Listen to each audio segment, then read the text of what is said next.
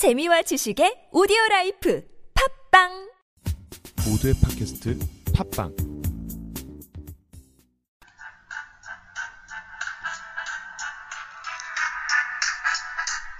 안녕하세요. 한이재미와 함께하는 드라마 한국어입니다. 저는 여러분과 함께 드라마 한국어를 공부할 배윤경 선생님입니다. 오늘부터 주군의 태양이라는 드라마를 함께 볼 텐데요. 한이재미 홈페이지 라디오 수업방에서 드라마 한국어 자료를 다운받아서 같이 보시기 바랍니다. 주군의 태양. 여러분, 관심 많으시죠? 저도 기대가 됩니다. 오늘은 첫 시간이니까 드라마에 나오는 주인공들을 먼저 만나보실까요? 여기 아줌마가 정말 이상하지? 미친 백수래! 아니야. 예전에 사고가 크게 난 뒤로 다른 사람들이랑 좀 달라져서 그래. 그래도 평범하게 살아보려고 직장도 다니고 그랬어. 네, 여러분.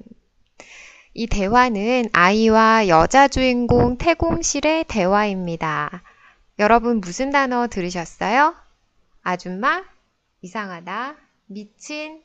아니야. 평범하게. 그랬어. 네. 아마 화면도 없고 또 말소리도 빨라서 듣기가 어려우셨을 거예요. 자, 아이는 이웃집 아줌마가 태공실을 이상한 여자라고 했다고 이야기를 하고 태공실은 나는 이상한 여자가 아니야 라고 이야기를 합니다. 다시 한번 들어볼까요? 여기 아줌마가 정말 이상하지? 미친 백수래! 아니야. 예전에 사고가 크게 난 뒤로 다른 사람들이랑 좀 달라져서 그래. 그래도 평범하게 살아보려고 직장도 다니고 그랬어. 네. 아이가 태공실에게 미친 백수라는 말을 합니다. 미치다. 미친 사람, 미친 XX. 자, 이 표현은 정신이 이상한 사람을 가리키는 말이지요. 자, 그렇다면 미친 뒤에 나오는 백수라는 말 여러분 알고 계십니까? 이 단어는 직장이 없어서 놀고 먹는 사람을 가리키는 말입니다. 취업이 어려워서 취업을 못한 사람, 그리고 일을 하기 싫어해서 취직을 안 한 사람, 모두를 백수라고 합니다. 예를 들면, 아, 요즘에 정말 취업하기 힘든가 봐요. 우리 언니도 졸업한 지 1년이 넘었는데 아직 집에 있어요. 백수예요. 라고 이야기를 할 수도 있고, 아, 우리 오빠는 정말 한심해요. 회사를 다녔다 그만두고 다녔다 그만두고 일하기가 싫대요. 백수예요. 이럴 때도 사용할 수 있는 단어입니다. 자, 그러면 주인공 태공실은 미친 백수라는 말을 듣고 뭐라고 그랬어요? 아니에요. 아니야. 이렇게 부정을 하죠. 어떻게 부정을 하는지 대화를 우리 다시 한번 들어보도록 할까요? 아줌마가 정말 이상하지? 미친 백수래! 아니야. 예전에 사고가 크게 난 뒤로 다른 사람들이랑 좀 달라져서 그래. 그래도 평범하게 살아보려고 직장도 다니고 그랬어. 네, 아니야 라고 강하게 부정을 하죠. 자, 예전에 무슨 일이 있었다고 이야기를 합니다. 예전에, 그러니까 오래전에 사고가 났었대요. 교통사고인지 화재인지 무슨 사고인지는 잘 모르겠지만 사고가 크게 났었고 그 뒤로 다른 사람이랑 조금 달라졌다고 이야기를 합니다. 아마 조금이 아니라 많이 달라진 것 같아요.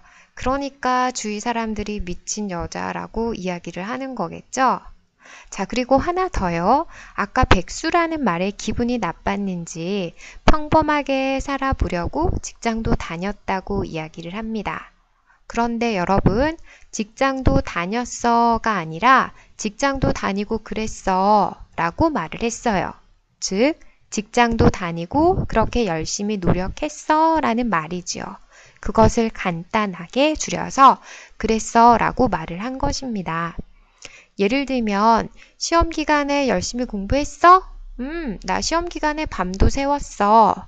이 말을 밤도 새우고 그렇게 열심히 공부했어 라는 의미를 더하고 싶다면 시험 기간에 밤도 새우고 그렇게 했어 라고 할 수 있고, 그렇게 했어를 간단하게 줄여서 그랬어. 즉, 시험 기간에 밤도 새우고 그랬어. 라고 할 수 있어요. 또, 그 남자랑 데이트도 했어? 라는 질문에 밥도 먹고 영화도 보고 그렇게 데이트를 했다. 라는 것을 강조해서 대답을 하고 싶으면 어떻게 해요? 네, 맞아요. 영화도 보고 밥도 먹고 그랬어. 라고 이야기를 할 수 있어요. 그러면 여러분, 한국에 있는 동안 재미있게 지냈어요? 라고 질문한다면 여러분 어떻게 대답할까요? 그냥 아르바이트도 하고 여행도 다녔어요. 보다는 조금 더 강조를 하고 싶다면 아르바이트도 하고 여행도 다니고 그랬어요. 라고 하면 더 구어적이고 또 그렇게 재미있게 보냈다는 의미를 강조할 수도 있겠죠. 자, 그러면 여러분, 주인공 태공실을 설명하는 대화, 미친 백수, 그렇지 않다라고 부정하는 태공실의 대화, 조금 빠르지만 우리 다시 한번 들어볼까요? 새벽에 아줌마가 뭔가 이상하게 미친 백수래. 아니야. 예전에 사고가 크게 난 뒤로 다른 사람들이랑 좀 달라져서 그래. 그래도 평범하게 살아보려고 직장도 다니고 그랬어. 네. 자, 그렇다면 여러분, 지금 세 번 정도 들었는데, 이제 좀 잘 들리시죠? 네. 계속 반복해서 듣고 상황을 상상하면서 들으면 아마 대화가 조금 더 잘 이해가 되실 겁니다. 자, 그러면 주인공 태공실은 나는 미친 백수가 아니야. 조금 다를 뿐이야. 라고 이야기를 했죠. 주인공 태공실이 다른 사람과 뭐가 어떻게 다른지 궁금하시죠? 아마 여러분 알고 있는 사람들도 있을 거예요. 어떻게 다른지 여러분 한마디로 얘기한다면 네, 음, 음, 맞아요. 자, 그래도 모르는 사람들이 더 많을 테니까 대화를 한 번 더, 한 번 듣고 우리 같이 이야기를 해봅시다. 아니요, 전 됐어요. 지금은 못 마셔요. 죄송해요. 됐죠? 지금도 결혼을 안 했어요.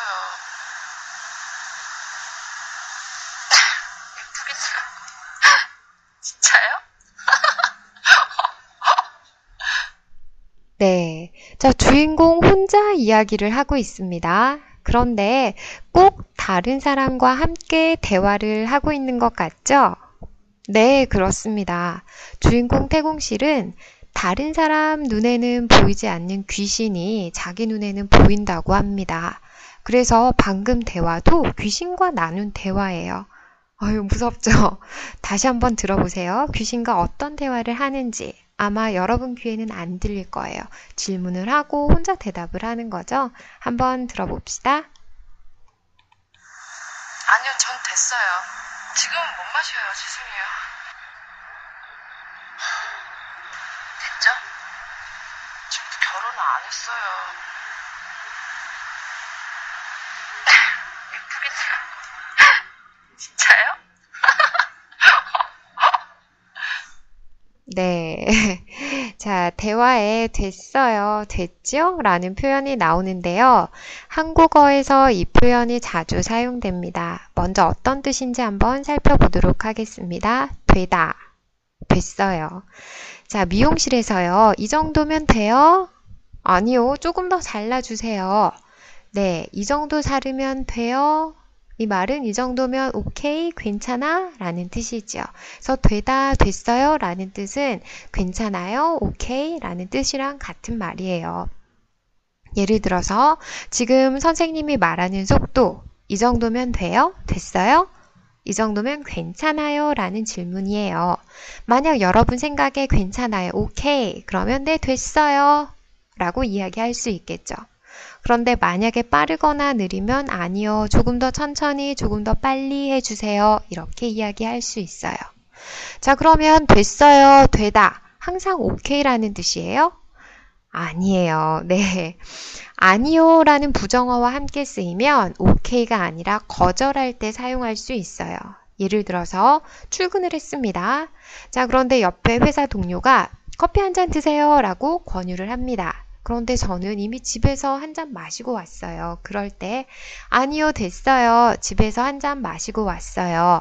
즉, 이때는 아니요, 괜찮아요 라는 말로 완곡하게 거절을 하는 표현이에요. 오케이가 아닙니다. 자, 그래서 아마 이 대화에서 귀신이 태공실한테 술을 권한 것 같아요. 어, 좀 술 한잔 하세요. 그렇게 이야기를 해서 태공실이 아니요, 됐어요. 지금은 못 마셔요. 라고 거절을 하는 거죠.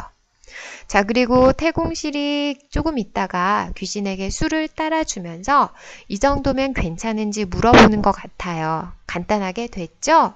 이렇게요. 자, 그리고 두 사람이 즐겁게 대화를 나눕니다. 결혼을 했는지 물어봤나 봐요. 그래서 안 했다고 대답을 하죠. 또 기분 좋게 웃어요. 귀신이 예쁘다고 칭찬을 한 것 같아요. 그래서 태공실이 막 웃으면서 예쁘긴요. 라고 말합니다. 자, 여러분. 한국에서 칭찬 들어보신 적 있으세요? 네. 한국에서는 칭찬을 받으면 겸손하게 그렇지 않다라고 말하는 게 예의에 맞아요. 예를 들어서 예뻐요 라고 칭찬을 하면 네, 고마워요. 저도 그렇게 생각해요. 라고 이야기를 하면 어, 저 사람 재수없다. 다른 사람들이 욕을 해요. 그런데 아니에요. 제가 어디가 예뻐요? 안 예뻐요. 이렇게 부정적으로 대답하는 것이 더 예의에 맞아요. 아유, 한국 사람 힘들어요. 그쵸? 어려워요. 그런데 이렇게 길게 이야기하는 것보다는 짧게 예쁘기는요. 이렇게 한마디를 하면 이 모든 말이 다 포함되어 있어요. 제가 어디가 예뻐요? 안 예뻐요? 보다는 예쁘기는요. 짧고 간단하죠? 자, 그래서 한국어에서는 동사나 형용사 뒤에 뭐뭐 기는요를 사용하면 상대방의 말을 부정하는 거예요. 예를 들어서, 오, 너무 멋있어요. 멋있으세요. 아유, 멋있기는요. 이 말은 저 멋있지 않아요. 안 멋있어요. 또 그리고 제가 음식을 해서 갔어요. 한번 맛보세요. 냠냠냠냠. 어, 너무 맛있어요. 아유, 맛있기는요. 이 말은 맛있지 않아요. 라는 뜻이에요. 아유, 선생님 성격이 너무 좋아요. 아유, 성격이 좋기는요. 이 말은 좋지 않다. 상대방의 칭찬을 부정하는 거예요. 그리고 기는요 라는 것은 더 간단하게 긴요 라고 두 글자로 줄여서 얘기할 수 있어요. 그러니까 예쁘기는요는 예쁘긴요. 멋있어요. 멋있기는요는 멋있긴요. 맛있기는요는 맛있긴요. 이렇게 간단하게 이야기할 수 있어요. 자, 그러면 연습 한번 해보도록 하겠습니다. 자, 여러분, 와, 이 드라마도 다 이해하고 한국어 참 잘하시네요. 네, 저 한국어 잘해요. 라고 하면 한국에서 왕따, 재수없는 사람, 이라고 찍힙니다. 그렇게 하는 것이 아니라 한국어 참 잘하시네요. 라고 하면 아유, 잘하긴요. 아직 많이 부족해요. 이렇게 이야기하면 됩니다. 여러분 아시겠죠? 아, 여러분 생각에는 귀신이라고 하면 무섭죠. 그런데 귀신과 이렇게 즐겁게 대화를 나누고 있습니다. 다시 한번 들어봅시다. 아니요, 전 됐어요. 지금은 못 마셔요. 죄송해요.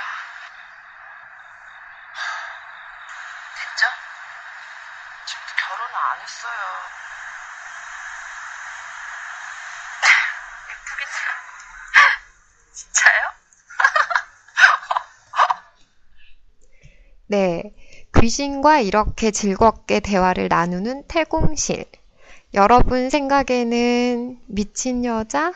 아니면 다른 사람들과 조금 다른 여자? 제 생각에는 평범하지는 않은 것 같습니다만, 그렇죠? 자, 그렇다면 여기에서 이 드라마의 주인공인 태공실과 킹덤 쇼핑몰의 대표인 주사장이 어떻게 만나게 되는지 이야기를 해봐야 할 것 같습니다. 혹시 알고 계신 분? 땡땡땡땡 띠리리리리. 네, 맞습니다. 자, 비가 오는 날 도로에 태공실이 혼자 서 있습니다. 주사장의 차가 우연히 그 여자를 발견하고 차를 세웁니다. 그렇게 차 안에서 태공실과 주사장은 처음 만나게 되죠. 드라마틱합니다. 드라마잖아요. 자, 그럼 차 안에서 두 사람이 나누는 대화 한번 들어봅시다. 네. 차 혹시 서울 가나요? 예, 아니요. 근처 적당한 데 세워드려요. 예, 사장님. 킹덤? 요거 사장님이신 거예요? 아, 찌릿했죠, 그쵸? 아니요. 와, 방금 되게 세게 찌릿했는데? 되게 세게, 그쵸? 아니요. 네. 서울까지 가는지, 킹덤 사장님인지 이것저것 궁금한 것이 많은 태공실과 그런 여자와 기차는 주사장. 두 사람의 관계는 앞으로 어떻게 될까요? 좀 궁금하죠? 자, 그런데 방금 태공실이 계속 찌릿하다, 찌릿했죠? 찌릿했는데? 되게 찌릿했는데? 라는 말을 했어요. 자, 다시 한번 들어보시고 그게 무슨 뜻인지 한번 같이 이야기를 해봅시다. 네. 차 혹시 서울 가나요? 예, 아니요. 근처 적당한 데 세워드려요. 예, 사장님. 킹덤? 요거 사장님이신 거예요? 아, 찌릿했죠, 그쵸? 아니요. 와, 방금 되게 세게 찌릿했는데? 되게 세게, 그쵸? 아니요. 네. 자, 찌릿하다. 아마 두 사람이 살짝 부딪힌 것 같아요. 자, 그런데 여러분, 혹시 물 묻은 손으로 전기 코드를 만져본 적이 있어요? 몸에 전기가 통하는 느낌. 또, 건조한 날씨에 머리카락이나 옷을 만지면 전기가 통하는 느낌 있죠? 그때 한국어로는 정전기가 나다라고 하는데 그때 그 느낌, 그것을 찌릿하다고 해요. 강조해서 이야기할 때는 두 번 반복해서 찌릿찌릿하다라고 이야기를 합니다. 그리고 실제로 전기가 통하지는 않았지만 어떤 이성을 봤는데 전기가 통하는 것처럼 강렬한 느낌을 받았을 때도 찌릿하다라고 이야기를 할 수 있어요. 자, 그러면 이 드라마의 여자 주인공 태공실은 주사장을 보고 첫눈에 반한 것일까요? 아니면 진짜로 두 사람 사이에 전기가 통한 것일까요? 네. 자, 여기에서 우리 드라마 제목을 한번 봅시다. 주군의 태양. 주군, 태양. 두 주인공이 나옵니다. 자, 한국에서는 나이가 많은 사람, 직급이 높은 사람이 아랫사람을 부를 때 남자는 이름 뒤에 군, 여자는 이름 뒤에 양을 붙입니다. 영어로 하면 미스터, 미스와 같은 호칭어예요. 그러니까 미스 김 많이 들어보셨죠? 미스 김이라고 부르지만 옛날에는 김양 이렇게 불렀다는 말입니다. 예를 들어서 이름이 소지섭이다. 그러면 소지섭 군 또는 성, 소 뒤에 군을 붙입니다. 소군 이렇게 불렀고요. 여자인 경우에는 이름이 공효진이라면 공효진 양 또는 성, 공 뒤에 양을 붙여서 공양 이렇게 부를 수 있다는 말입니다. 그러니까 주사장을 주군, 태공실을 태양 이렇게 부를 수 있다는 말입니다. 자, 제목이 그래서 주군, 태양 두 사람이 나오죠. 그런데 주군의 태양이니까 태양이 주군의 소속 이라는 말이 되네요. 그렇다면 이 전체 드라마에서 두 사람의 관계를 우리가 추측을 해볼 수는 있겠습니다. 그렇죠? 자, 이렇게 두 사람의 재미있는 love story, 귀신 이야기가 앞으로 계속됩니다. 계속되는 이야기 우리 한이재미 드라마로 배우는 한국어에서 같이 만나보도록 합시다. 자, 다음 시간에 뵙겠습니다.